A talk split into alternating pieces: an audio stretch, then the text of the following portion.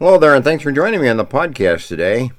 Kids Alive, that's my topic. Kids Alive. Words by which kids live. Words by which kids connect with their world around them. Words that help kids get through tough times and express themselves and let other people know how they feel and what, what they think and what they want and what they need, what they desire, what bothers them, what makes them happy. Words play a huge role in our life as individuals, and we need to teach children to use words to navigate their daily life, to use certain words to make life better, to make life more effective, to make their life more effective. How do you help kids acquire the communication skills necessary to be successful in the classroom, in the playground, and in their social discourse of life with their friends and peers? How do you use words to help kids develop a strong mind, to think, and to think wisely, and to think well and effectively, and to translate their thinking into feeling and translate their thinking and feelings into behavior that's appropriate and kind and gentle and, and necessary? How do you help kids use words to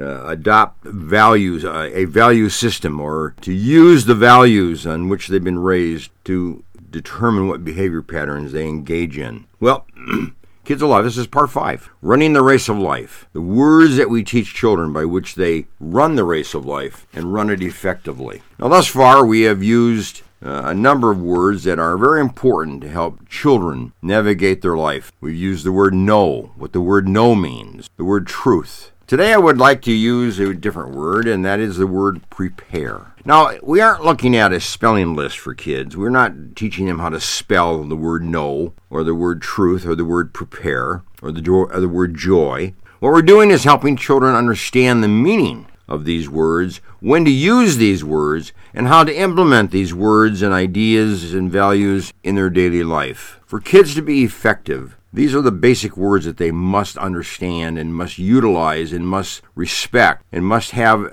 at their fingertips Here's the word prepare. Now, we want children to learn how to spell it, of course. We want children to learn how to use it in a sentence, of course. But as parents, what we want our children to do is to learn how to prepare for their day, how to prepare for their events of the day, how to prepare for the assignments of the day. And then you can project that forward. How do you prepare for the day, for the week, for the month, for the year, or for whatever is in front of you? The word prepare. Because when you prepare, you're more likely to have an effective day. You're more likely to have a great day. You're more likely to have a good day. You're more likely to have a successful day because you've thought ahead. You've planned ahead. You've incorporated some basic thinking into your early part of the day so the later part of the day goes well. Or that you give this thought today about how you're going to live your day tomorrow so that tomorrow becomes an effective and a great day for you. So the word is prepare.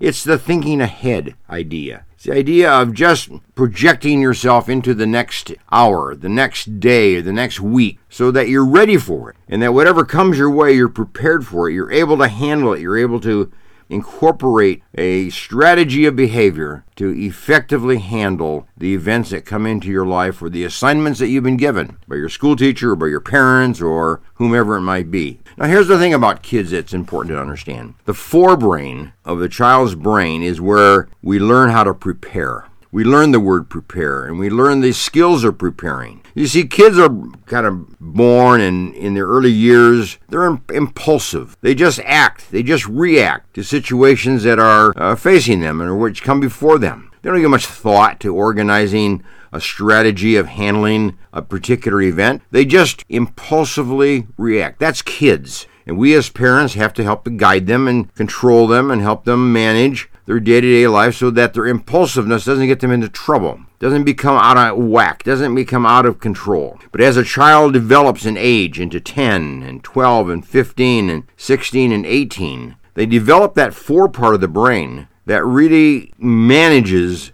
their life as they look ahead, to plan ahead, to have forethought, to have projection, to have, think about what's coming down the line and how to handle that and prepare for it. So the word prepare is a neurological term. It's the fore part of the brain, right behind the eyes or the forehead of the brain. And that's the part that a child develops as he grows older. But we as parents need to help a child learn the word prepare and learn the word the word forethought and the strategies of forethought and preparing and thinking ahead and knowing what to do as things come down the pike. We can't just let a child be impulsive. We have to manage their behavior for them in the early years so that in the later years they can manage it themselves. And one of the ways that we do this as a parent is teach them certain words. The word no is a certain word that they must learn how to control themselves and not be impulsive. But the word prepare is really the basic word here to think ahead and be ready for what's ahead, to prepare for the day, to prepare for the assignment, to prepare for the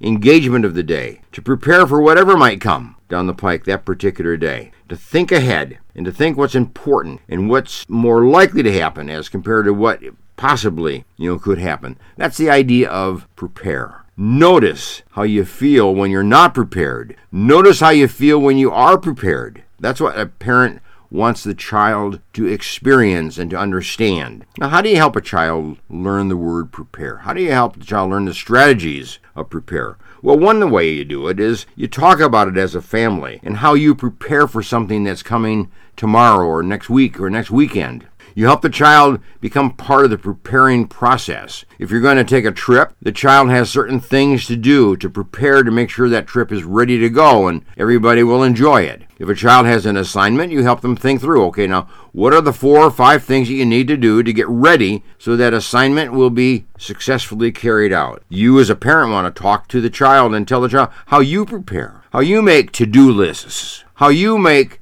a list of things that you need to do today and that you need to do tomorrow and you need to do the next day so that you're ready for the weekend event when it's ready to come on and come along. You see, help the child see how you prepare so that you're teaching the child how they can prepare. And then when you have ever, eh, whenever there's an opportunity to assign a project to a child, assign it with the idea of helping the child think through what they need to do to prepare for that particular assignment, to prepare for that particular task, and carry it out effectively. So that's the word prepare. And we need to help our children prepare for the day, for the days ahead, for the weeks ahead, and for life, the years ahead. And when you teach a child to think ahead and to think positively and think strategically and with strategy of carrying out things, you're teaching that child how to live life as they think years ahead and plan forward, their college years and their marriage years and so on. So here's a little project that you can do. Take the word prepare, P R E P A R E, write it on a piece of paper in large letters, and then have the child go through an acrostic. For every letter, think of some word or some idea or some task that is of the nature of preparing and what they can do to prepare by using that particular